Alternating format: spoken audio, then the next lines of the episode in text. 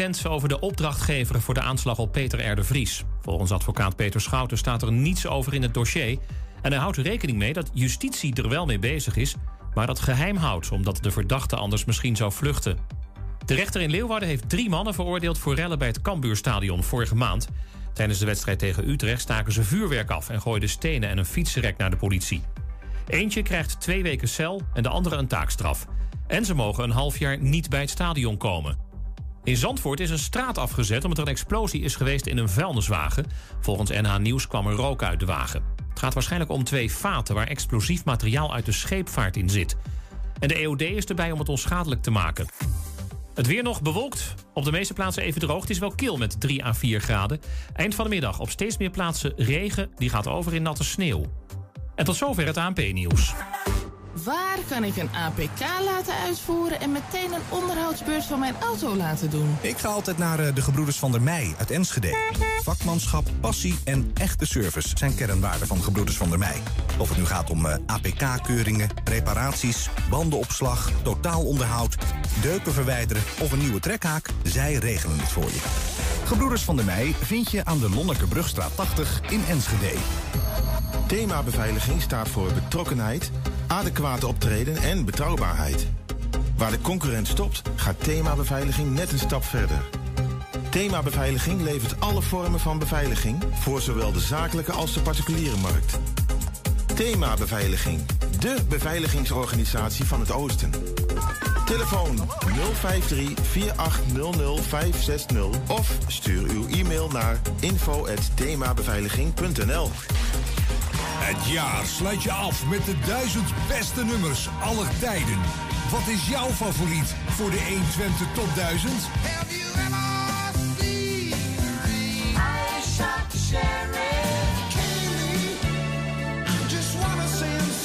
Is het Queen, Ilse de Lange, Coldplay, Normaal of toch Michael Jackson?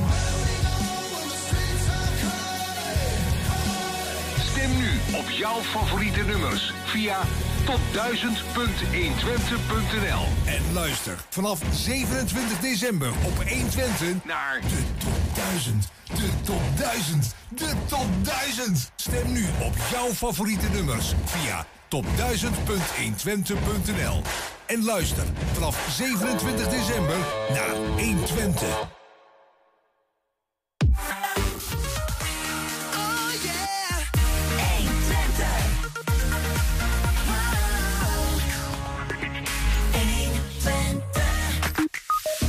Privacyvoorwaarden van apps schrikken ouderen soms af. Saxion onderzoekt nu hoe ze gebruikersvriendelijker gemaakt kunnen worden. Ja, de Stadsherberg in Enschede gaat door, maar wel in een hele andere vorm. In de Hengeloze Bibliotheek is een eh, huis van verhalen geopend. En we maken kennis met de nieuwe studentenpastoor van Enschede. Het is maandag 6 december. Dit is 120 vandaag. 120. 120 vandaag. Nog een paar uurtjes en dan weten we wie de nieuwe burgemeester van Enschede wordt. In het Stedelijk Lyceum Kottenpark maakt de gemeenteraad vanavond in het geheim een keuze tussen de twee laatste overgebleven kandidaten. Mooi moment voor een vooruitblik met collega Wilco Lauwers. Wilco, uh, loopt de spanning bij jou al een beetje op? Nee, ik heb daar zelf niet, uh, niet zo heel veel last van, eerlijk gezegd. Nee, ik ben natuurlijk wel benieuwd wie het, uh, wie het gaat worden vanavond. Uh, maar ja, spanning, nee. Nee, nee toch niet? Nee. Maar het, is altijd, het zijn wel altijd wel leuke momenten, ook wel. Uh, ook als journalist altijd wel, om daarbij te zijn. En dan, nou ja, het is toch een momentje. Hè? Wie wordt die nieuwe burgemeester? Nou ja, het lijkt me toch ook vrij significant. burgemeester voor de komende zes jaar. Ja, Druk ja, toch een aardige stempel op minstens, stad. misschien ja, wel twaalf. Misschien wel twaalf, ja. Ja. ja. Ja. Ehm, ik, ja, het is wel besloten vanavond en zo, maar ja, wij, zijn, uh, wij krijgen dan meestal berichten onder embargo of wat dan ook. Weten wij al iets? Kunnen we al iets verklappen? Nou, ik heb net, uh, kan ik, nee, nee, het is helemaal geheim. Oh. Het is echt, nee, het is echt helemaal geheim. er is een, een kleine selectie van raadsleden, zes, zeven mensen, en die zitten in de vertrouwenscommissie en die hebben de laatste, nou ja, wat is het, een paar maanden, vier maanden ongeveer, hebben ze, zijn ze bezig geweest met het uitzoeken van die nieuwe burgemeester. Ze begonnen met een sollicitatieprocedure. We weten alleen dat uh, Ahmed Yilmaz uh, zich heeft Ja. Ge- gemeld. Heeft hij nog gezeten? Ja, ehm, en ik kan ook vertellen dat hij niet is uh, die vanavond uh, uh, bekend gaat worden. Hè, dat weet ik dan al wel. We hebben nog Uh, 15 kandidaten over. en waarvan één vrouw. Ja, en dat is ook eigenlijk alles wat we weten. Oké, ja, en dus de, uh, wat jij zegt, dus de afgelopen maanden eh, zijn er van allerlei gesprekken gevoerd. Ja. En dat heeft de provincie dan nog wat mee te maken, geloof ik. Ja. En die, die serveren dan uiteindelijk een tweetal kandidaten aan de gemeenteraad van, eh, nou ja, u mag stemmen. Ja, de commissaris van de Koning eh, heeft eh, eh, niet met iedereen overigens eh, sollicitatiegesprekken gevoerd. En die, zal, die heeft een advies aan die vertrouwenscommissie van die paar raadsleden die zich hiermee bemoeien. Mhm. Ehm, eh, die heeft een advies gedaan en die hebben met elkaar hierover gesproken. Er zijn een aantal namen uitgekomen. En dan gaat die vertrouwenscommissie gaat daar verder mee aan de slag. En uiteindelijk blijven er twee ehm, aanbevelingen over. En de gemeenteraad, die eh, zelf ook nog helemaal niet weet welke twee het zijn, die worden vanavond dus daar ook eh, mee verrast. Die, eh, die mogen dan gaan bepalen wie, wie het gaat worden. de Dus die moeten vanavond in één vergadering van twee personen een soort van bepalen wie ze dan het leukst vinden of het best vinden of wat dan ook.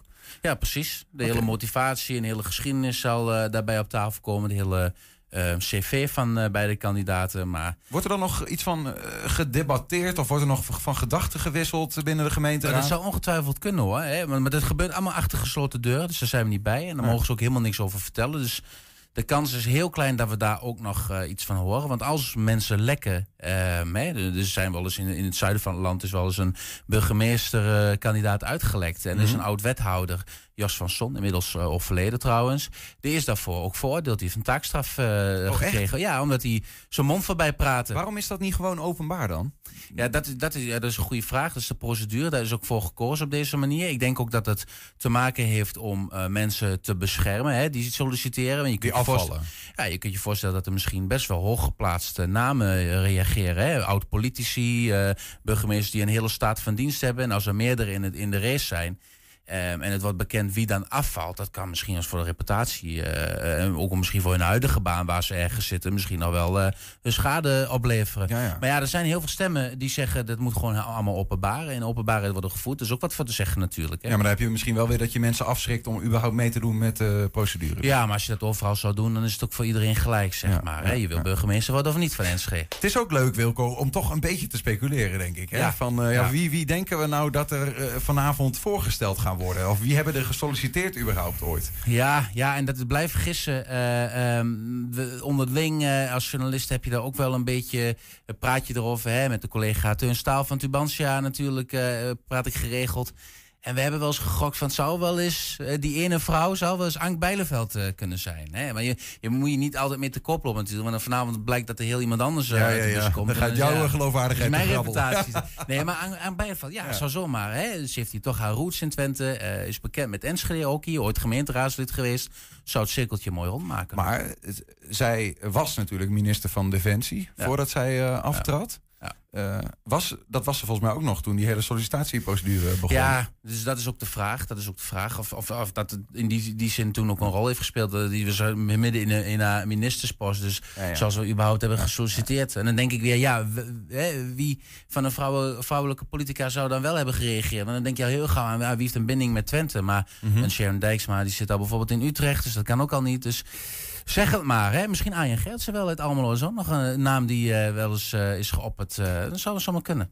In ieder geval vanavond dus een besloten vergadering. Wanneer hoort Enschede dat dan? Wanneer kunnen we het weten? Vanavond. Ook vanavond? Ja, ja, ja. Wij, zijn, wij mogen er zelf niet bij zijn natuurlijk bij die vergadering. Zelfs de pers niet, het publiek dus ook niet. Maar om negen uur, rond negen uur, dat kan later worden als ze langere tijd nodig hebben om, om over, een keuze over te maken.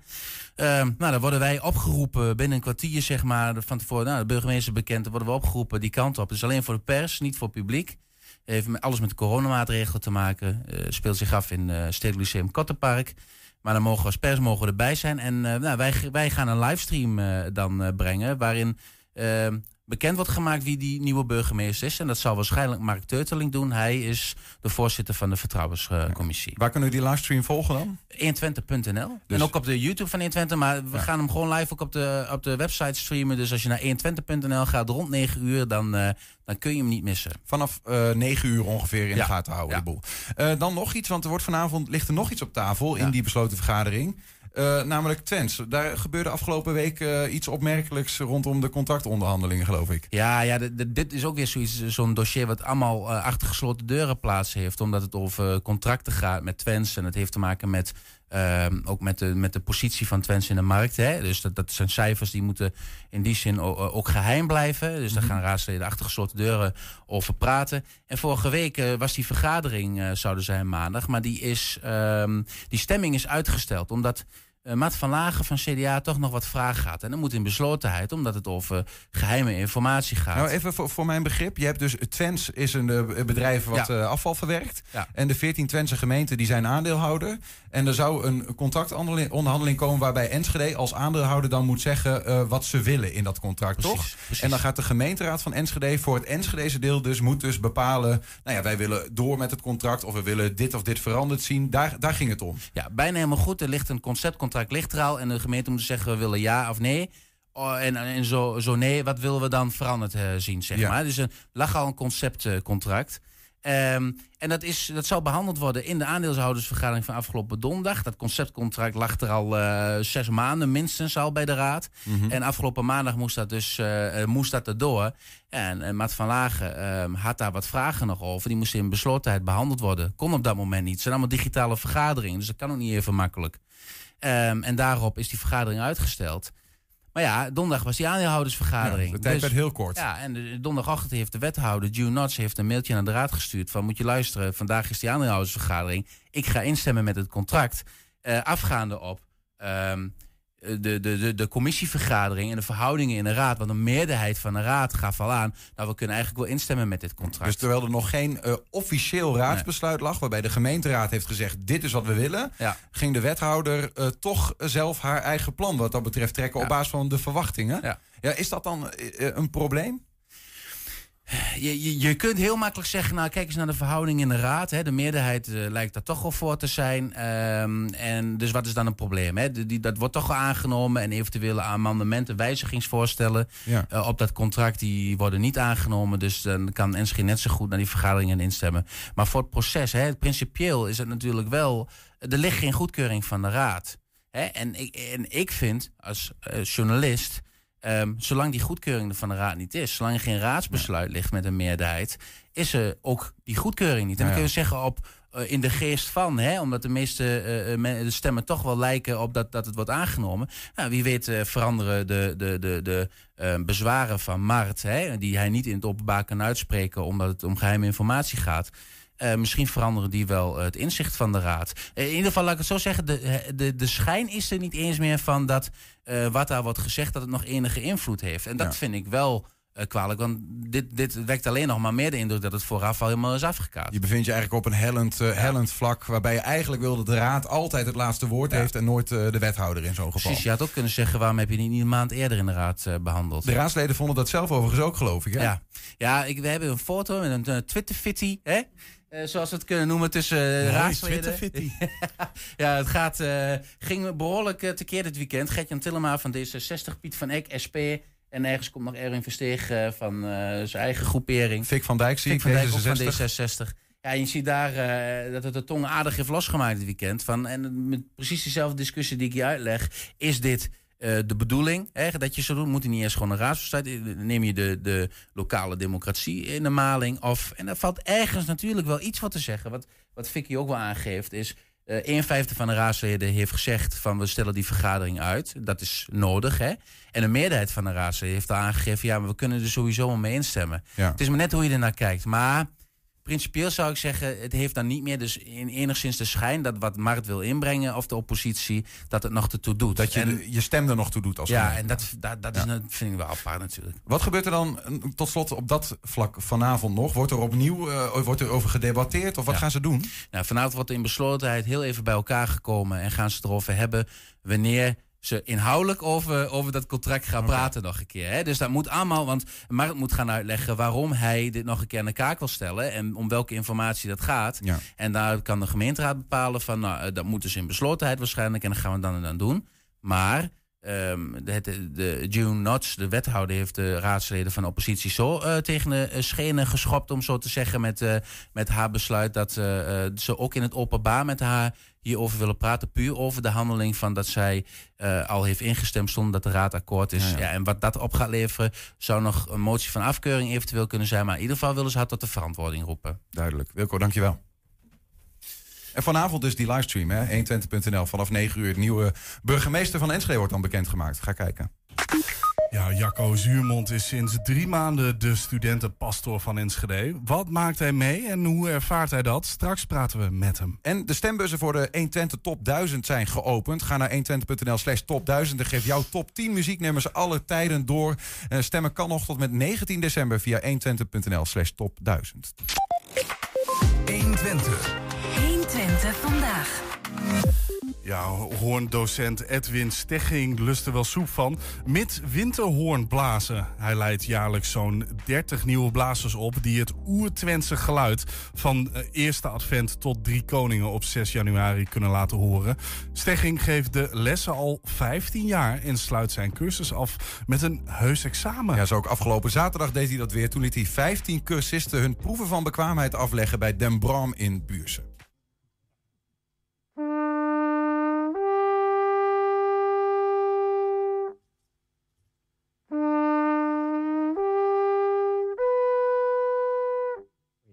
Edwin Stegging, jij bent cursusleider.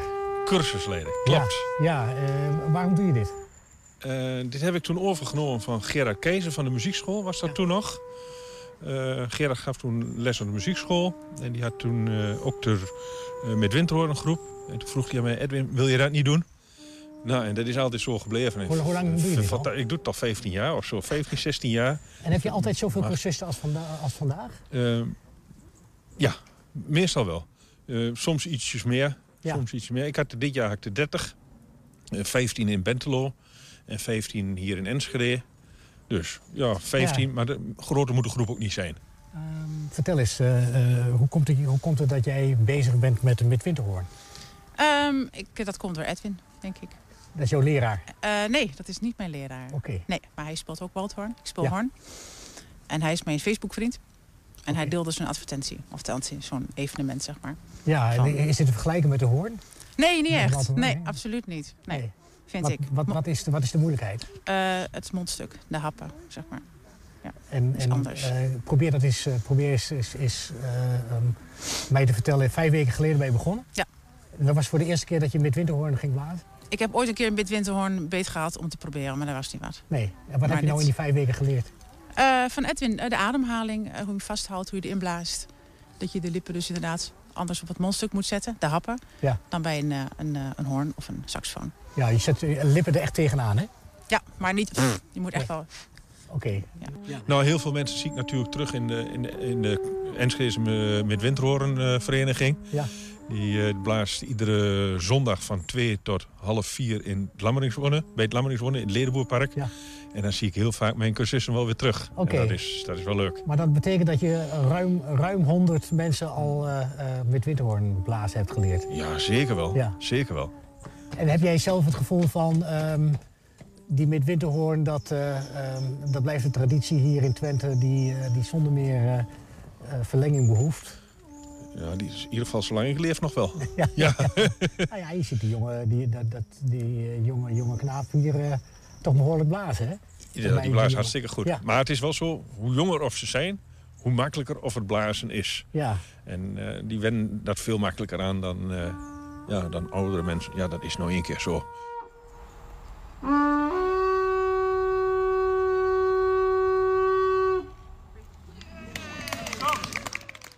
Hoe kom je, hoe kom je erbij om met Winterhoorn te gaan blazen? Nou, mijn vader had een paar jaar geleden de Midwinterhoorn gekocht. En hij kreeg geen geluid uit. Toen probeerde ik het in één keer. En toen lukte het. Ja, en heb jij les erin? Ja, ik heb cursus gehad. eh, deze zes weken. Ja. Ja. En ben je beter gaan blazen? Ja, dat zeker. Ja. Ja. Nou is die wel heel erg groot voor jou, hè? Ja. ja. Kun je hem alleen, al, kun je hem alleen eh, eh, al aan de mond zetten of valt dat nog tegen? Dat valt, eh, ja, het is, het is wel zwaar. Dus ja, het moet wel echt iemand helpen. Of bijvoorbeeld op een stoel zetten, doe ik het thuis. Oh, ik kan het ook op een mondstuk laten zien. Ja, dat doe ik maar.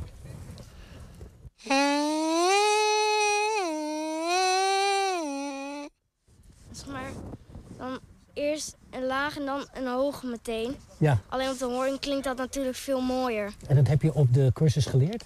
Eh, ja. Als, als je nou zelf eens zou moeten zeggen, wat is die winterhoorn nou precies? Wat, wat doet dat met je?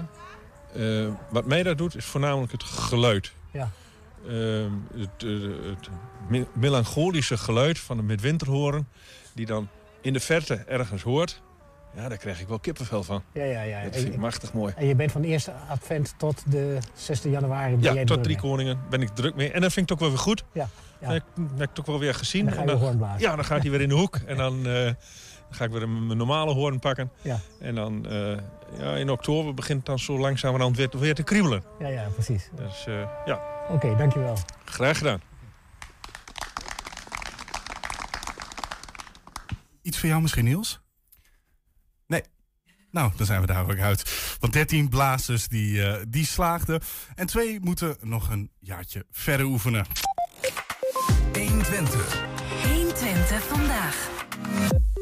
Jacco Zuurmond is eh, de nieuwe studentenpastor van Enschede. Inmiddels heeft hij zijn eh, eerste drie maanden erop zitten. Het wordt een periode die vooral in het teken stond van verkennen. En hoe dat hem verging, dat gaan we nu horen, want hij is bij ons. Jacco, goedemiddag. Ja, mooi hier te zijn.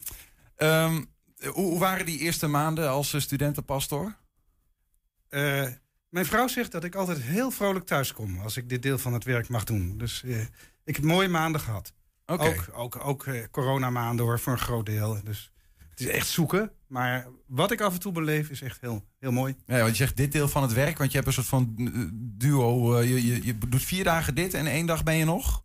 Iets ja, anders? Ja, vier dagen, drie kwart van de tijd. Ja, En, ja. Ben, ben ik studentenpastor of academiepastor, zeggen wij eigenlijk. En één kwart werk ik nog bij de ontmoetingskerk in Enschede. Van daaruit ben ik zeg maar ook gedetacheerd. Ja, precies. Ja. Want eh, wat is dan wat studentenpastor? Eh, Ik, heb de- ik kan allerlei beelden bij hebben, maar wat doe je dan precies? Dat ga ik zelf ook uitzoeken. Ja. Dat, dat is ook de zin van verkennen. Eh, nou, een, een deel dat komt ook gewoon op me af. Doordat je je meldt als studentenpastor. Zijn er bijvoorbeeld studenten die zeggen... kan je een kwartiertje of kan je een tijdje met mij oplopen? Ik zit ergens mee, ik heb vragen, ik, ik, ik, ik zit in een zoektocht. Kan ik daar met jou over praten? Nou, dat gebeurt. Dat is eh, echt heel letterlijk. Studentenpastor ben je dan. Mhm. Maar verder ehm, hoop ik dat we ook een beetje een, een, een, een, een gesprek kunnen opbouwen rondom die hele wereld van, van, van wetenschap en samenleving en geloof of, Ja. of, of zingeving. Ja, precies. Want ik zat dat me af te vragen van, ja, wat ben je dan bijvoorbeeld anders dan een decaan? Maar die houdt zich dan vooral bezig met studie en jij met levensvragen. Moet het dan zo... eh, Ja, ik ben echt geen psycholoog en dat zeg ik ook altijd als, als, als eh, zo iemand bij mij komt van, eh, ja, dan moet je naar de psycholoog gaan. Als je, als je daar hulp in zoekt. Maar Mhm. ik kan goed luisteren en, en ik zoek graag met, met jou naar, naar, naar, naar waarde in het leven. Naar, Ja, ja. Naar, ja, de zoektocht naar zingeving. Dat, dat loop ik graag met je op. En, en als je dan hebt inderdaad over wetenschap, eh, eh, studenten die eh, zich bezighouden met wetenschap dan, dan, en geloof, dan heb ik wel eens het idee van die twee ga- niet altijd lekker door één deur. Hè? Soms dan denken mensen, ja wacht even, die, die Bijbel die vertelt een ander verhaal dan dat daadwerkelijk wetenschappelijk bewezen wordt en dat soort dingen. Krijg, krijg, krijg je daar veel mee te maken, dat soort vragen als studenten mee worstelen? Nou, nog niet. Ik kom, ben het al wel tegengekomen. Dat is ook wel grappig. Het speelt altijd een rol. Het hangt er natuurlijk ook heel erg vanaf hoe je de Bijbel leest. Dat, eh, daar zijn we in de afgelopen 500 jaar ook wel in gegroeid hoor. Dus de, de, die tegenstelling is niet meer zoals die eh, misschien ooit is geweest. Ehm, maar ik kom het inderdaad ook tegen. Dat, dat, dat, ik, ik kom de weerstand af en toe tegen. Dat mensen zeggen dat kan niet. Eh, ik, kom, ik kom ook, ja, je moet een beetje schizofrenie tegen. Dat mensen zeggen, nou, ik ben wetenschapper en ik geloof. En hoe dat bruggetje daartussen loopt, dat weet ik niet. En daar wil ik ook niet over nadenken. Maar ik kom ook veel mensen tegen die daar wel over na willen denken. En dan is de kloof helemaal niet zo groot. Want ben jij dan een persoon die dan hun vragen daarin beantwoordt? Of ga je meer naast hen zitten en stel je jezelf ook dezelfde vragen en denk je er samen over na? Hoe moet ik dat dan eigenlijk zien? Ja, ik ben, ik ben liever iemand die een beetje meedenkt. En, Ja. eh, de, en, en die in de vragen van de mensen gaat staan. Ik heb ook niet zo heel veel antwoorden, als ik heel eerlijk ben. Ehm, soms zijn die vragen ook, of vaak zijn die vragen natuurlijk ook heel persoonlijk. Dus hoe ga jij ermee om? Waar- ligt voor jou een weg? Nou, dan, dan denk ik mee. Ja. Dus je bent- een soort van sparringpartner op dat gebied. eh. Ja, dat is een eh, woord dat ik zelf ook wel gebruik. Ja. En wat, dit, dit is dan heel specifiek, hè? eh, wetenschap, geloof, misschien christelijke studenten die opgroeien en op een gegeven moment denken van ja, wat ik altijd heb meegekregen, hoe, hoe rijm ik dat dan? Wat, zijn dan andere vragen? Je leeft natuurlijk in een, in een coronatijd. Kom, je- kom je ook dat soort zorgen tegen van, van mm, studenten die wel geïsoleerd raken en zich afvragen waar is God nou? Of hoe moet ik Ja, zo, die vraag ben ik zo groot niet tegengekomen. Wel dat corona invloed heeft gehad op het, op het leven van mensen. De, de, Niet bij allemaal. Ik ben ook mensen tegengekomen die, die zeggen van... oh, het was heerlijk rustig. Uh, ik heb een stuk minder stress in mijn leven, uh, die coronatijd. Maar ook mensen die daar ernstig door onder druk zijn gezet. Uh, ja. En de studiedruk, de, de prestatiedruk op de universiteit is toch al vrij groot. Nou, dan, daar vindt niet iedereen een makkelijke omgang mee. Dan ben ik een gesprekspartner daarin. En toch, toch klinkt het, als je het zo vertelt, alsof je toch ook dan een beetje een psycholoog uh, bent. Dat lijkt me lastig. Uh, is altijd lastig. Dat, maar ik ben het niet. Nee, maar hoe gaat dat dan? Want ik, ik ben student op de UT. Hè, dan bijvoorbeeld ben ik niet, maar stel dat ik dat ben. En ik, ik, ik heb met welke vraag, wanneer kom ik bij jou terecht? Ja, dat bepaalt de student zelf. Ja. Wat, ik, wat ik zeg, ik kom mensen tegen die, die gewoon een beetje vastlopen in, in dingen. Dat kunnen relationele dingen zijn, dat, kun, dat kan werkdruk zijn. Maar werkdruk heeft ook altijd te maken met, um, zeker in die leeftijd, met wat wil ik eigenlijk in mijn leven? Wat vind ik nou echt van waarde? Is, is dat, dat scoren op deze prestatieladder, is dat nou het allerbelangrijkste? En moet ik daar alles voor opgeven? Of, of zijn er ook nog andere waarden in het leven? En hoe kan ik mijn energie op dat punt verdelen? Ja. Dus, dus dat hoeven dan niet eens per se als ik denk aan een pastoor, denk ik aan het christendom. Maar dat hoeven niet eens per se christelijke studenten te zijn, bij wijze van. Nee, als je. Als je nee, eigenlijk niet. Maar ik ben, ik ben natuurlijk wel van christelijke origine. Dus als, als je wil weten van mij hoe dat, hoe dat zit in islam of, of, of in hindoeïsme, ja, dan ben je, dat, dat weet ik gewoon niet. Dan, nee. uh, dan, dan, kan ik echt geen antwoord geven. In, vanuit het christendom kan ik een beetje meedenken. Ja. Want een pastor, hè? even dat, dat woord alleen al. Um, dat is iemand, neem ik met wie je praat, maar die soms ook in sommige kerken een soort van de dominee is, die echt uh, een preek geeft. Doe je dat dan ook op de UT? Nee, nee dat is al. Het, het, het studentenpastoraat is al heel lang, bijna vanaf het begin van de UT, aan de UT. En er zijn periodes geweest waarin er echt uh, kerkdiensten waren en waarin die ook heel belangrijk waren. Maar dat is in de loop der jaren een stuk minder geworden. En al vele jaren terug is men daarmee gestopt. Wat we nog hebben, dat zijn TC-vieringen. Uh, dat is één keer in de maand. Dat is heel anders van aard. Als ik één ding daar niet doe, dan is dat preken. Oké, okay, maar Taizé-vieringen zeg je? Dat, ja, dat, dat, klooster, dat klooster in, uh, in Frankrijk, in Frankrijk heet Taizé? Ja, en dat zijn veel, die, die vieringen zijn heel meditatief van aard. Je zingt uh, een aantal zeer meditatieve liederen met korte teksten die je dertig keer herhaalt. Je bent heel veel stil. Klinkt, stil. klinkt boeddhistisch bijna, of in ieder geval ja, klinkt nou, oosters. Ja, het is, het is, nou ja, ik noem dat gewoon meditatief van aard. Ja, ja, en, en, dat werkt. En die, en die tekst doet wat met jou. En ik hoef me daar als dominee niet zo uh, tegenaan te bemoeien. Is dat druk bezocht, zo'n uh, zo'n bijeenkomst?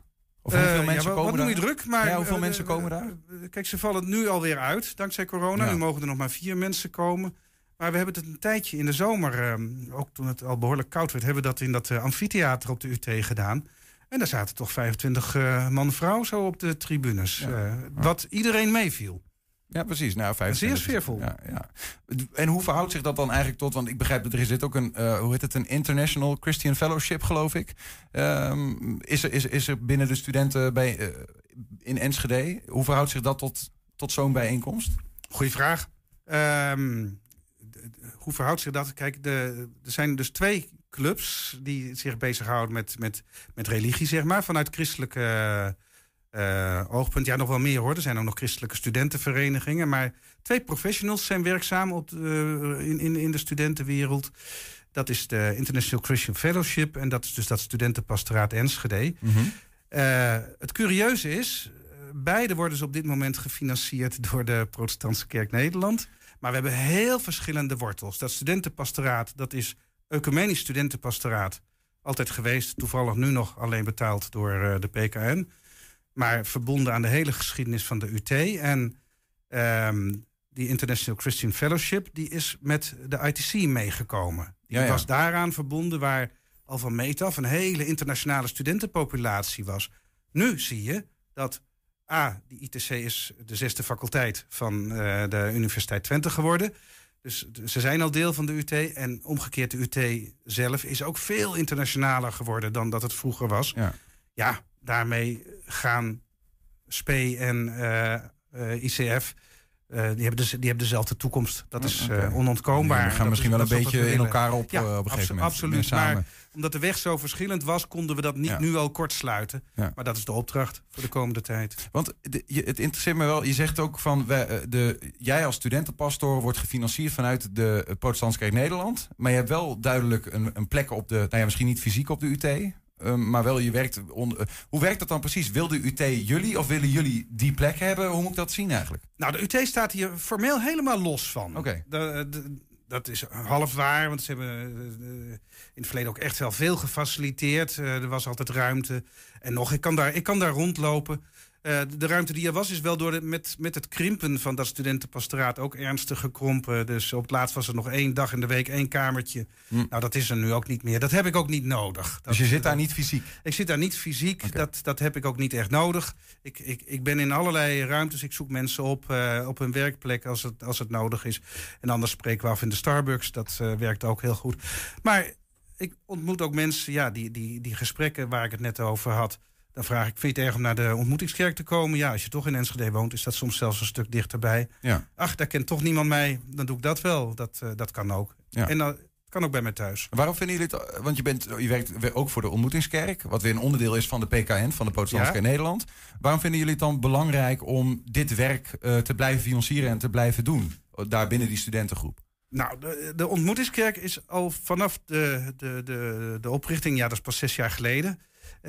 Hebben we, zijn, we, zijn we heel bewust een open kerk geweest. We zijn altijd een heel open oog voor de, de samenleving waar we deel van zijn. We hebben ook altijd geprobeerd daar veel contacten te zoeken en te handhaven. En dat werkt ook goed. We werken met heel veel clubs en organisaties samen. Dat noemen we dan bondgenoten. Dus dat zit in ons. We willen, en het zit ook negatief in ons, dat we, als er één ding slecht is voor, voor, voor, voor ons eigen geloof, is dat als dat een eilandje wordt wat losstaat van het leven. Dat willen we helemaal niet. Nou, dus we zoeken dat leven altijd op en actief op. Ja. Eh, en zo hoorden we van de vacature op het SPE. En eh, nou, dat lag eigenlijk, ja, toen we dat hoorden, wisten we, daar ligt gewoon een opdracht voor ons. De, We gaan die eh, brug slaan. we gaan die brug slaan. We willen kerk zijn in deze stad. Dit is een universiteitsstad. Dit is een studentenstad. Ehm, dat, Ja. hoort, dat hoort bij het leven wat, wat ook wij leven. In, ho- in hoeverre ben je dan ook vrij? Want als je onderdeel bent van de PKN, ja, zit er dan nog een soort van eh, hoge mannetjes in die PKN die bepalen, Jacco moet dit wel en dat niet zeggen bijvoorbeeld? Nee, helemaal niet. Ik ben helemaal vrij. Ja. Maar je moet wel een beleidsplan schrijven. En je moet eh, eens per jaar moet je verslag doen. En, maar dat is meer om te kijken. eh, gebeurt er iets? Eh, het, het, is, het is wel zoeken. En, en soms ook moet je met elkaar zeggen. Ja, je zoekt wel, maar je vindt niet meer. En, en, en nou, dan, dan, dan, is, dan is dat een hele dure hobby. Moeilijk te meten ook lijkt me. Toch? Dat is heel moeilijk te Ja, meten. ja. Ja. nou, Want eh, wat zou tot slot misschien, wat zou dan jou, wat, eh, stel dat je het goed zou kunnen meten. En je kunt wel wat eh, indicatoren denk ik gebruiken. Wat hoop je ehm, aan het einde van jouw ambtstijd als studentenpastor bereikt te hebben? Nou, als, als in, in deze stad, waar dus religie eh, op allerlei manieren en, en, en, en wetenschap samenkomen, dat in deze stad het gesprek over zingeving en, en technologie eh, beter gevoerd kan worden. Technologie is iets heel moois. Technologie maakt ons mensen heel erg machtig. Met zoveel macht moet je volwassen mens zijn, dan moet je moreel volwassen mens zijn. Maar denk ik dat je ook spiritueel een beetje volwassen mens moet zijn. Jacco Zuurmond, dankjewel. En succes met je werk. Dankjewel. Ja, zometeen. Ouderen zijn bang voor privacyvoorwaarden, accepteren ze daarom niet en worden daardoor buitengesloten van apps die hun leven wel kunnen verbeteren. Onderzoeker David Nieuw probeert dat tegen te gaan. Ja, we zijn ook als podcast te luisteren hè, via alle bekende platforms. Je vindt de hele uitzendingen en elke dag één item uitgelicht. 120. 120 vandaag. Ja, in de Hengeloze Bibliotheek is een tentoonstelling geopend over doodgewone voorwerpen met, veel, eh, met vaak bijzondere verhalen. Alle voorwerpen, foto's en objecten zijn aangedragen door Hengeloers met ieder een eigen verhaal of anekdote. We zijn hier in het Huis van Verhalen. Het gaat eigenlijk eh, over 40 mensen die een verhaal hebben geschreven... naar aanleiding van een eh, dierbare foto of een voorwerp... waar een geschiedenis in zit. Want het is ook vaak zo dat het bijvoorbeeld binnenshuis... wordt er vaak een anekdote verteld. Weet je nog van dat tasje van oma of wat dan ook? En ik heb mensen gevraagd, probeer eens uh, om een voorwerp te vinden... waar je een herinnering aan hebt. En uh, ik zou het leuk vinden om dat ten, uh, tentoon te stellen in de bibliotheek. Nou, de bibliotheek vroeg mij of ik wou exposeren hier. En ik, ik had iets van, ik wil eigenlijk nog wel eens een keer wat van anderen zien. Kijk, je kunt wel weer zelf je schilderijen ophangen en dan ga je weg. En dan haal je het na een maandje weer op. En ik vond het eigenlijk leuk om te denken... laat mensen eens deelnemen aan zo'n uh, tentoonstelling. En wat meer openbaar. Dus dat anderen kunnen zien wat, wat uh, het werk van elkaar kunnen bekijken. Dat is het uh, tasje van mijn opel, dus mijn overgrootmoeder. En uh, de leuke herinneringen zijn daaraan is dat als ze op visite kwam... of zelfs als wij bij haar op visite kwamen... dat ze altijd dat tasje bij zich had. En er zat altijd een zakdoekje in en altijd een rolletje pepermunt... en uiteraard de flesjes eau de cologne. Ja. En mijn oma, dus echt mijn grootmoeder, die, dat, die had uiteraard een ander tasje... maar dat was hetzelfde verhaal. Als we daar kwamen of zij kwam bij ons, ze hadden altijd een tasje bij zich... met altijd dezelfde spulletjes uh, erin. Ik denk dat het eigenlijk een soort verhaal is wat heel veel mensen ook wel herkennen. Helemaal van mijn uh, leeftijd, misschien zelfs ook nog wel iets ouder. Het hangt nou bij mij in de hal, want ik vind het gewoon een schattig uh, tasje. En toen dacht ik van, nou, hè, toen ik over Hetty hoorde met het Huis van Verhalen... denk het is gewoon leuk dat het hier in de bibliotheek uh, komt te staan. Ja, dit is ook wel een mooi verhaal. Over een dame die die heeft in het verpleeghuis gewerkt. En er waren vroeger altijd regels hoe de verpleging moest zijn. En dan stond er bijvoorbeeld... het verplegend personeel moet ochtends bij het begin van het werk blijven staan... tot de hoofdzuster binnenkwam. En dan mocht je gaan zitten. En bij de koffie kreeg je vroeger broodkapjes, later boterhammen. En was er iets te vieren, dan moest ieder eerst brood eten... en kreeg daarna gebak. Ook dat besliste de hoofdzuster. Kijk, er staat... Uh, dit pistool is afgegeven door een meneer voor de tentoonstelling van Hetty Franken. Dus dat was wel spectaculair. Maar het blijkt dus een... Uh, het is eigenlijk een soort heel klein uh, zakmesje. En dit is meegenomen door een oom die in Brazilië uh, zendingswerk deed. En die nam dan altijd een koffertje mee voor de neven en nichten met allerlei cadeautjes. Want dit is eigenlijk dankzij al die deelnemers tot stand gekomen. En ik uh, heb het opgehangen zo goed als het uh, ging. Want het is veel en de ruimte is vrij klein. Maar je kunt altijd uh, verhalen insturen. Kijk, er zijn nog best wel redelijk wat plekken. Dit mutsje vond ik ook wel heel leuk. Wat daar heb ik een plek voor gecreëerd. Dat zijn allemaal speltjes van vakanties. Oh ja. En uh, die is ook pas later uh, geleverd. Dus mensen kunnen nog insturen. Ja. En objecten wordt een beetje moeilijk, want vitrines zijn zo'n beetje vol. Maar foto's of uh, verhalen kan altijd. 120. 120 vandaag. Dan apps op een laptop, tablet of smartphone kunnen ouderen helpen in hun dagelijks leven. Denk bijvoorbeeld aan een beeldbellen met bekenden, het spelen van een geheugenspelletje of het volgen van wandelroutes in het park. Maar sommige ouderen beginnen daar niet eens aan omdat ze onzeker worden van de privacyvoorwaarden en daardoor niet mee akkoord gaan, terwijl het wel moet voordat ze überhaupt die app kunnen gebruiken. Nou, op Saxion wordt daar nu onderzocht hoe die privacyvoorwaarden toegankelijk en gebruiksvriendelijker kunnen worden. We praten daarover met de onderzoeksleider David Neal. David, goedemiddag. Goedemiddag. Ja, wij, Leuk om hier te zijn. Wat zeg je? Leuk om hier met jullie te zijn. Ja, nou ja, uh, graag gedaan. Welkom. Leuk dat je ons uh, te woord wil staan. Ik, uh, ik moet vooral denken, als ik dit zo begrijp... ja, ik noem mezelf dan nog wel even een jongere. Ik klik vooral vaak door bij privacyvoorwaarden zonder ze goed te lezen. Maar veel ouderen doen dat dus minder snel, begrijp ik. Ja, zeker. Dat hebben wij uit onderzoek gevonden. Um, ik ben zelf onderzoeker bij Amsterdam UMC en ik heb een, uh, een secondment gedaan bij uh. En uh, ja, met het onderzoek waar ik vooral mee bezig ben, werken wij vooral met mensen met dementie, maar ook met de mantelzorgers, echtgenoten bijvoorbeeld. En zien we dat het vaak een reden is om, om ja, iets niet te gebruiken of dat zeker mensen twijfels hebben over, maar nou, wie heeft toegang tot mijn gegevens als ik uh, dit gaan gebruiken, bijvoorbeeld. Dus het is zeker iets waar mensen zich zorgen over maken. En uh, ik denk vooral voor mensen met minder ervaring met technologie, dat ze niet zo snel gewoon uh, helemaal doorheen klikken. Dat doe ik ook trouwens. Dat ik ja, je wordt zo vaak geconfronteerd met zo'n lijst van dingen waar je kort mee moet gaan. En zo'n een riem papier die je zou moeten op het scherm moeten lezen als je alles goed doorheen zou lezen. Ja. Ja. Ja, want eh, ik vraag me dan ook af, ja, misschien hebben ze het wel bij het rechte eind, hè? Die ouderen, die zitten wat meer, eh, zijn wat meer op hun quivive. Die denken, ja, waar ga ik allemaal maar mee akkoord? Eh, dat doe ik niet. Terwijl ik verkoop misschien wel, ja, weet ik veel, mijn auto stiekem tussen de regels door of geef hem gewoon weg. Ja, precies. Ja, het is natuurlijk zijn, het, het is een risico als je akkoord met iets gaat zonder te lezen. En we weten in het algemeen dat oudere mensen minder snel risico's nemen dan jongere mensen. Eh, dat is al een hele tijd bekend.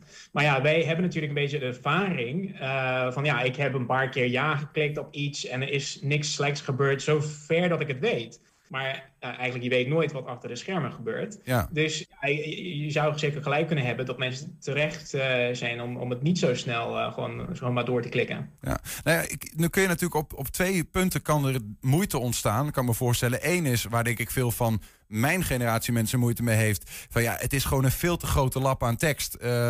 Dank je de koekoek. Ik heb er geen zin in, dus ik klik maar gewoon door. Maar je kunt ook Ja. zeggen, ja, ik lees hem wel en ik ben het niet eens met wat erin staat. Wat gebeurt er dan bij die ouderen? Waar zijn ze precies bang voor? Waar hebben ze moeite mee? Ja, inderdaad. Dus ik denk dat het eerste punt is, eh, vooral wat eh, het meest vervelend is, dat eh, ja, wij doen op dit moment onderzoek naar hoe, hoeveel tijd kost het om een gemiddelde eh, privacyvoorwaarden door te lezen. En dat kan tot 20 minuten kosten om gewoon iets eh, door te lezen. Ja. Dus ook voor ouderen, ook voor jongeren gaat niemand dat doen. Ja. En dus, dus, dus dat is wel één punt. We kijken ook naar wat is het niveau van taal die wordt gebruikt in die privacyvoorwaarden. Dus eh, ja, dus zo'n Europese referentiekader eh, met verschillende niveaus, A, B en C. En vanuit de Nederlandse overheid wordt gezegd van laten we op niveau B1 schrijven. Dus dat is iets wat toegankelijk is als een stukje tekst voor de meeste mensen in Nederland. Maar wat wij vinden is met, met veel van die privacyvoorwaarden worden, op een veel hoger niveau geschreven. Dus met heel veel ingewikkelde teksten. Dus eh, op C2, C1, C2 niveau. Dus dat is het meest ingewikkeld wat het eh, kan zijn qua taal. Dat is echt academisch of juridische taal. Ja. Dus zelfs als je probeert om gewoon door die, eh, die 20 minuten vol te houden en alles doorheen te lezen. Dat kan ook lastig zijn om het allemaal te begrijpen. Ja, het is dan natuurlijk een andere vraag. Ben je het eens met de inhoud? Maar je moet het, first, eh, het eerst begrijpen voordat je daar beslissingen over kan nemen. Ja, ja maar en ik, ik begrijp van, uit jouw antwoord dat veel ouderen, of die ouderen die dan afhaken, die haken ook af vanwege de hoeveelheid, vanwege de enigszins onbegrijpelijkheid. Zo van ja, laat maar zitten, ik, eh, ik ga wel eh, toch weer in mijn boek lezen, bij wijze van. Ja, ik denk dat dat het belangrijkste is. Want ja, eigenlijk, ja, eh, als mensen afhaken omdat ze het niet eens zijn met de privacyvoorwaarden, dat is dan een ander verhaal. Ja. Want dan, heb je, dan moeten we met z'n allen het, gesprek ingaan van wat vinden wij dus redelijk beleid bij privacyvoorwaarden. En zijn bedrijven dus eh, goed bezig met, eh, met hoe ze met onze gegevens omgaan. Dat is dan een veel ingewikkelder verhaal. Maar laten we gewoon niemand gewoon uitsluiten, alleen omdat, puur omdat ze het niet kunnen, Nee. kunnen lezen of kunnen begrijpen. Ja, wat, wat, wat is dan, kun je eens eh, voorbeelden noemen eh, wat het nadeel daarvan is? Want we kunnen daar allerlei gedachten bij hebben, maar wat, ja, wat wordt ouderen op die manier ontnomen, die ouderen?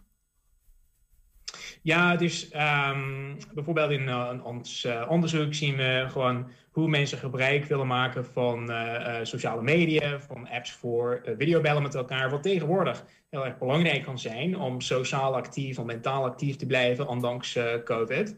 Maar ja, als mensen dan eh, ja, niet zo ver komen eh, dat ze zulke apps of zulke, zulke ehm, ja, activiteiten willen meemaken, dan, eh, ja, dan, dan mis je de kans om, eh, om mensen goed, eh, goed actief te houden. Ja. En ook vanuit de gezondheidszorg. Nou, er is veel sprake van zorg op afstand leveren, meer digitale zorg leveren. Ja, dat kan allemaal niet als niemand gebruik wil maken van, van allemaal apps die, die dat faciliteren. Precies, ja. ja. Nou, probeert dat, dat onderzoek waar op Saxion heel praktisch invulling aan wordt gegeven, nou, hier oplossingen voor te vinden. Je zei zelf al even in het begin, je bent zelf eh, voor eh, Amsterdam UMC.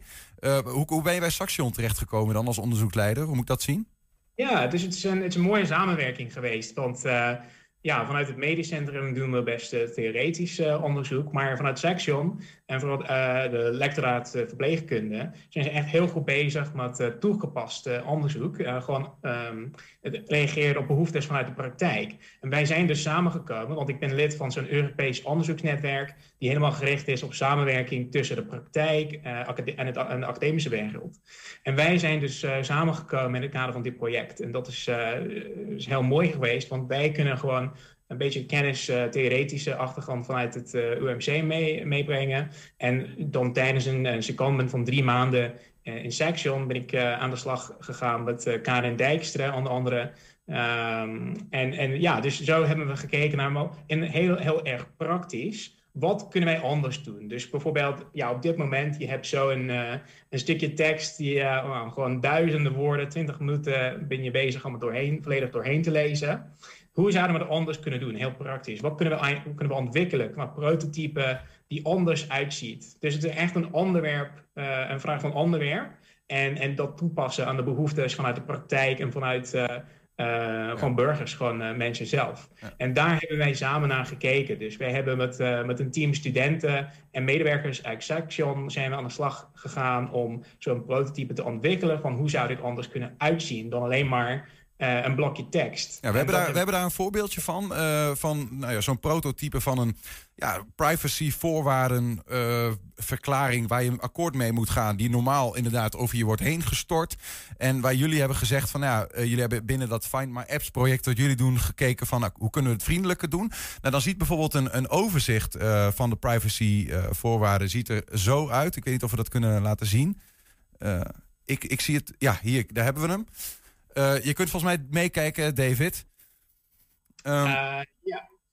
Uh, wat, wat, wat is er precies anders in de manier waarop jullie het, ja, waarop jullie denken van nou, als we het zo presenteren, kunnen ouderen er makkelijker mee omgaan en gaan ze misschien wel sneller akkoord door, dus zodat ze wel apps kunnen gebruiken? Ja, dus de belangrijkste barrières hebben we geprobeerd om weg te nemen. Dus um, ten eerste, het is korter, dus er is minder tekst om te lezen. Uh, ten tweede, die tekst is opgesplitst in verschillende, op verschillende schermen. Dus in verschillende stoppen, of layers heet dat in het Engels.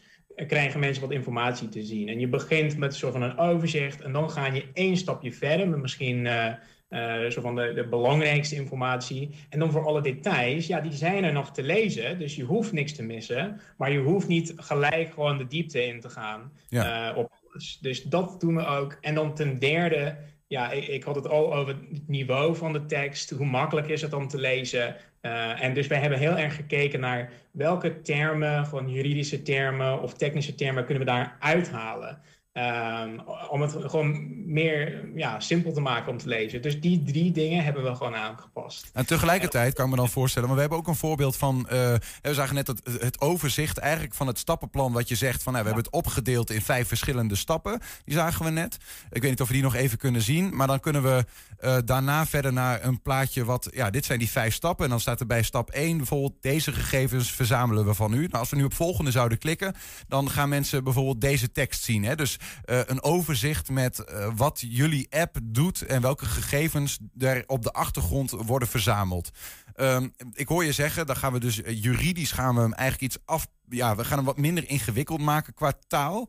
Maar wat ik me dan ook afvraag is: um, laat je dan niet juist ook dingen liggen waardoor het juridisch niet meer waterdicht is? Want dat is juist waarom die teksten vaak juridisch zo ingewikkeld zijn, toch? Ja, precies. Maar het, het is een vraag om waar begin je mee. Dus wij hebben dit allemaal laten controleren door een jurist. Maar we zijn niet begonnen met, hey, een jurist moet dit schrijven, dan gaan wij zien hoe we dit kunnen toepassen uh, aan een grotere publiek. Wij zijn bij het grotere publiek, algemene publiek begonnen. En zo, dus we hebben het eerst geschreven voor het algemene publiek. En dan hebben we het laten controleren door de jurist. Om te zeggen van nou ja, dus het, het klopt wel dat sommige termen die wij uh, graag uh, uit hadden uh, gehaald, mm -hmm. moesten wij weer terugzetten. Want de jurist zei nee, nee, maar dat, dat hoort echt erbij. Ja. Dus dan hebben we, als dat nodig was, hebben we dan geprobeerd om die termen gewoon uit te leggen of toe te lichten ergens ja. in deze prototype. Maar nee, het is allemaal goed gecontroleerd door de jurist. En uh, het, het, is, het, is, een vraag van prioriteiten. Begin je met de jurist en zeggen van oké, okay, dit is hoe het allemaal in principe in juridisch, uh, juridische taal moet worden geschreven. En dan proberen het toe te passen. Of doe je het juist andersom? Precies, ja. En dat is gedaan. Ja, ja. Is dit nou ook een model uh, wat je gecreëerd hebt, mede op Saxion, die je gewoon één op één zeg maar, over de wereld kunt kopiëren, waardoor we dit bewijs van dit model op, straks in alle apps en weet ik wel wat gebruikt gaan zien worden? Is dat de bedoeling? Ja, nou, dat zou uh, fantastisch zijn, zeker. Ja, ik, ik, kijk, wij hebben dit uh, geschreven voor het Find My Apps project waar we mee bezig zijn. Maar het is als, gewoon als een voorbeeld. Dus ja, je kan het zeker toepassen overal, voor alle apps en websites. Um, ja, het is zeker toepasbaar. Het is heel makkelijk om de tekst te vervangen voor, voor de tekst over een andere app. En zeker de, het, de aanpak um, om te kijken vanuit het perspectief van de gebruikers of potentiële gebruikers. Dat is uh, ja, heel makkelijk toegepast. Je moet alleen daaraan denken. En dat is denk ik het uh, belangrijkste verschil. Het is geen uh, ingewikkelde technologische oplossing. Het gaat om communiceren. Het gaat om goed nadenken vanuit het perspectief van de persoon. Uh, die dit allemaal moet lezen. Ja, precies. Maar ik begrijp ook dat er een soort van, ja, misschien geen wet, maar een soort van internationale standaard op komst is. die er ook voor moet zorgen dat, uh, dat applicaties ja. eigenlijk toegankelijker worden voor iedereen. Is, is, ja, dit, ik lijkt me dat dit ook heel goed hand in hand gaat dan jullie, ja, jullie uitvinding, om het zo te zeggen. Ja, zeker. Het, is, het gaat om in het Engels cognitive accessibility. Dus dat is een internationale standaard die, die komt dus, ja, die is nog in ontwikkeling. En uh, ja, dus mij, wij willen het niet afwachten. We zeggen gewoon, laten we nu daarmee beginnen. Ja. In het kader van privacyinformatie. Want ja, het is nu al een, een uitdaging in de praktijk. Dus laten we niet op de standaard wachten. Maar het is inderdaad een goede voorbereiding op verplichtingen die binnenkort naar voren komen. Ja. Mooi. David, uh, dankjewel voor je, voor je verhaal. En uh, nou ja, opdat er maar veel uh, ouderen mogen komen die door jullie uitvinding veel meer apps gaan gebruiken waar ze nou ja, gewoon heel veel plezier van kunnen hebben in het leven. We hopen het wel. Veel dank voor de uitnodiging. Ja, heb je een tip voor onze redactie? Laat het ons even weten via info.120.nl 120. 120 vandaag. Spelbreker The Big C die gooit de andermaal roet in het eten. De Enschedeze Stadsherberg, het evenement rond kerst... waar de stad bij elkaar komt, moet de deuren, deuren noodgedwongen gaan sluiten. Het was even puzzelen, maar als uh, Mohammed niet naar de berg kan komen... dan komt de berg wel naar Mohammed. Anders gezegd, de Stadsherberg gaat on tour. Hoe dat precies gaat, Audrey Hoemakers is net aangeschoven. Uh, ik wou zeggen Mrs. Stadsherberg, maar ik weet niet wat dat helemaal recht doet aan alle andere vrijwilligers uh, die ook meewerken. Nee, nee, nee. Ja, welkom Audrey, leuk dat je er bent. Ja, dank. Um, ja, lastig. Kerst is toch het feest van samen zijn. Uh, en dit, Ja. is zo'n, dit staat er zo recht tegenover dan, hè, dat je dan niet kunt laten doorgaan. Absoluut. Ja, weet je, de Stadsherberg is eigenlijk alles wat coronatechnisch gewoon niet handig is.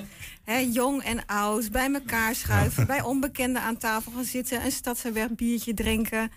Ja, eh, mee- meezingen met z'n allen. Ja, maar niet doen, hè? Nu. Dat is niet goed. Maar ja, is er dan toch, ja, is er nog een manier, ja, heb je toch nog op een manier geprobeerd van, ja, dit is te belangrijk om eh, niet door te laten, want eh, er zijn ook juist mensen die steeds meer in de, ja, misschien wel in de isolatie terechtkomen, voor wie het zo mooi eh, eh, een gelegenheid was om daar terecht te kunnen. Ja, ja. nee, ik snap dat je dat zegt. We hebben, vorig jaar hebben we het al een keer geprobeerd. Hè? Want toen hebben we de Stadsherberg online gedaan. Eh, maar daarvoor hebben we al gekeken van... Nou, kunnen we dan met routes lopen en mensen met z'n tweeën aan een tafeltje. Maar weet je, dat is gewoon niet de Stadsherberg. Dus, en weet je, in de burgerzaal van het stadhuis moet je natuurlijk ook het goede voorbeeld geven. Dus wij dachten van, dat moeten we niet doen. En toen dachten we ook van, ja, online hebben we al een keer gedaan. Ehm, we moeten het weer wat anders eh, gaan verzinnen. Dus toen dachten we, we gaan gewoon aan huis doen. We gaan bij mensen thuiskomen. Je gaan on tour. On tour, Hoe ja. ziet dat er praktisch uit? Want Ja, dat ziet eruit dat wij eh, deze week gaan we een oproep eh, doen in de media, ook bij jullie, die doe ik nou bij deze, Eh, en ook op social media, ehm, waarbij we zeggen van, goh, vind jij dat een andere stadsgenoot, een andere Enschedeer, een Stadsherberg serenade verdient? Of wil je hem verrassen, hem of haar verrassen met een Stadsherberg serenade, of met een soepverhaal? En zijn al die elementen van de Stadsherberg komen naar voren. Of met een kerstknutselpakket. Of eh, op zijn eh, hip, zeg maar, eh, DIY, hè? Do it yourself do it yourself, ja. Yes. Die, die, kun- die kun je dus aanvragen voor een ander van die, waarvan jij zegt van nou, die verdient even dat, die, dat warme hart onder de riem. Precies. En uit al die aanmelden, aanmeldingen maken wij dan een keuze. En dan gaan wij een aantal duo's en trio's gaan we ergens naartoe sturen. Eh er gaat een vrijwilliger van ons mee. Die, die rolt een mooie tapijtje uit, een lampje erbij. En dan wordt er aangebeld en dan wordt er gespeeld. Kun je iedereen eh, bedienen? Is dat de bedoeling? Stel dat er nou heel veel vragen binnenkomen. Nee, dat helaas niet. Hè, want mensen moeten nog wel een beetje kunnen doen. Ik denk dat de optredens zo'n 10 tot 15 minuten zijn. Mhm. En dan pakken ze de boel weer in en dan gaan ze verder. Dus wij vragen elk bandje vragen wij om vier optredens te doen. Ja, ja. En er zullen er in totaal, dat wordt 21 en 22 december trouwens. En in totaal zullen wat, iets van 24 optredens zijn. En iets van negen soepverhalen. Ja, ja. En we hebben iets van 170 eh, kerstknutselpakketten. Van allerlei verschillende pakketten. Mhm. Gemaakt door eh, kunstenaars uit de stad. En onze vrijwilligers pakken dat allemaal in. Dus eh, ja, het wordt wel even een productielijntje, Ja, ja denk precies. Ja, ja. Ja, Maar stel nou dat er, ik, ik gooi een, iets in de ruimte, 300 eh, mensen, of 300 mensen worden aangemeld voor dit project. Van ja, ik wil graag dat je. En dan moet je dan een selectie maken of zo? Dat lijkt me Ja, lastig. dan moeten we wel helaas een selectie maken. We moeten sowieso ook wel een beetje een selectie maken, omdat eh, ja, de mensen die spelen moeten ook weer afstand houden natuurlijk. Dus het kan niet op een heel klein galerijtje. Er moet echt wel wat ruimte zijn in de voortuin of op de stoep, zodat het allemaal veilig is. Ja, ja. Dus daar moeten we ook naar kijken. Dus we moeten nog even kijken hoe we dat precies gaan doen. eh, Middle Street View of zo. Ja. Heb- we moeten even kijken. Ja, precies. Het is nog wel even een uitdaging om het eh, praktisch eh, helemaal uitgewerkt te krijgen. Ja, en we zijn wel heel blij dat het kan en dat het mag. Mhm. Maar ja, we vinden het ook wel spannend, want we weten natuurlijk niet wat er gaat gebeuren. Hè. De 15 december is volgens mij weer een persconferentie. Ja. Dus nou ja, weet je, fingers crossed. Ja, precies. Ja. Ehm, heb je al, eh want je hebt al eh, alle acts bereid gevonden om zeg maar mee te doen? Ja, Eh, ja. Dus die, dat is allemaal in kannen en kruiken. Ja, we hebben een aantal Ja. hele leuke acts. eh, duo, singer-songwriter, gitarist. Eh, we hebben Gatjo Dilo met Anne van der Veen. Die speelde ook in... ehm hoe heet ze ook alweer? Nou, met even naam kwijt. Ja, hele leuke... De Sugar Bastards. Sugar Bastards. Zeg dat goed? Annelinde? Ja, Annelinde. Ja, Ja, ja, ja, Sugar. Bastards. Ja. Ja. ze zit in een nieuw bandje. Dus eh, ja, superleuk. Ja, precies. En, eh, je zei 22, 23 december. Zei dat nou? Klopt dat? Ja, klopt. Ja, ja. Dus dan moeten de mensen ook maar eh, thuis zijn, of niet? Voor, voor wie het dan bedoeld is. Ja, precies. Dus wij zeggen ook in het aanmeldformulier zo van... eh, nou ja, laat het een verrassing zijn... maar probeer wel dat die familie of die mensen wel thuis zijn op een of andere manier. Dus ja, dan moeten ze zelf even een leuke draai aan geven. Ja, ja. Is het ingewikkeld om Audrey Hoemaaks te zijn in deze tijd eigenlijk? Met dit soort... Grappige vraag. Nee ja. Ja, maar je, je, je organiseert eh, eh, voornamelijk echt culturele activiteiten. Maar ja, de, de hele tijd onzekerheden en zo. Dat lijkt me ook nog wel eens gewoon dat je denkt van ja, god. Ja, klopt Ja. wel. Ja, weet je, het was best wel eh, pittig. Maar goed, niet zo pittig als heel veel andere mensen in de zorg of in het onderwijs. Daar heb ik echt heel veel respect voor. Ja. Maar ja, je moet wel flexibel zijn. Maar ja, we zitten in de creatieve sector. Dus die radertjes gaan altijd wel weer draaien als er iets niet kan. Ja. Is dat dan stiekem ook wel leuk? Soms wel. Soms is het even balen. Maar dan eh, we gaan er snel weer overheen. En dan, wat kunnen we wel doen? Ja, ja. Zijn er nog andere, want naast de stadsherbergen zijn er nog andere eh, evenementen waar je nu mee bezig bent, die eh, vanwege coronaregels waar wij moet kijken van nou, waar zitten er. eh, Ehm, nou, ik ben nog bezig met eh hashtag Hartgaan 053. Voor de dat jongeren? Is, ja, voor de jongeren met Alifa en Spartaal. Dus daar is het ook even zoeken wat mag wel, wat mag niet. Voor een aantal kwetsbare jongeren mag je wel dingen doen. En dat doen we dan allemaal via Alifa. Ja. Dus dat mag gelukkig nog wel. Ja. Ja. Wat, eh, over, daarover gesproken, ehm, is dat iets wat, wat een beetje succesvol is, zeg maar, dat project? Want je eh, was ook echt gericht om jongeren in die coronatijd juist een beetje weer eh, uit slop te trekken. Ja, klopt. Ja. ja, we zitten nu in fase 2. En fase 2 gaat ook heel erg over de voortgezet onderwijsscholen. Een aantal van die scholen hebben huiskamers opgezet of zijn daarmee bezig. Mhm. En daar zijn we met Alifa en Concordia en Sportaal ook mee bezig om te kijken wat we daar kunnen aanbieden. Dus hebben we een paar hele leuke workshops gedaan en daar gaan we het nieuwe jaar mee verder. En vanuit Concordia, de culturele activiteiten, zijn we ook aan het kijken wat we voor studenten kunnen doen. En ik ben onlangs bij eh, de huisartsenpost geweest van de UT. Die, die meneer stond laatst in de krant, hè, die dokter, eh, de huisarts. En eh, ja, die geeft ook aan dat er heel veel studenten het moeilijk hebben. Ja. Dus wij zijn nu aan het kijken wat kunnen we voor hen betekenen. Ja, om ook eh, activiteiten toch op een manier aan te bieden dat ze samen kunnen komen. Ja, ja veilige, kleinschalige manier. Wat willen ze zelf? We gaan heel erg in gesprek met elkaar. Dat vinden we heel belangrijk. Ja. En eh, ehm, eh, eh, ook, ook heel eventjes over, over het praktische pakket. Ehm, ik heb in het verleden ooit eens bij, bij de eh Stadsherberg, daar eh, heb ik radio gemaakt. En toen was Ernst Bergboer daar ook met een soepverhaal. Ja. Is het nou ook zo dat een, eh, een soepverhaal er is en dat zometeen Ernst aan je deur staat? Nou, daar heb ik net met Ernst over gesproken.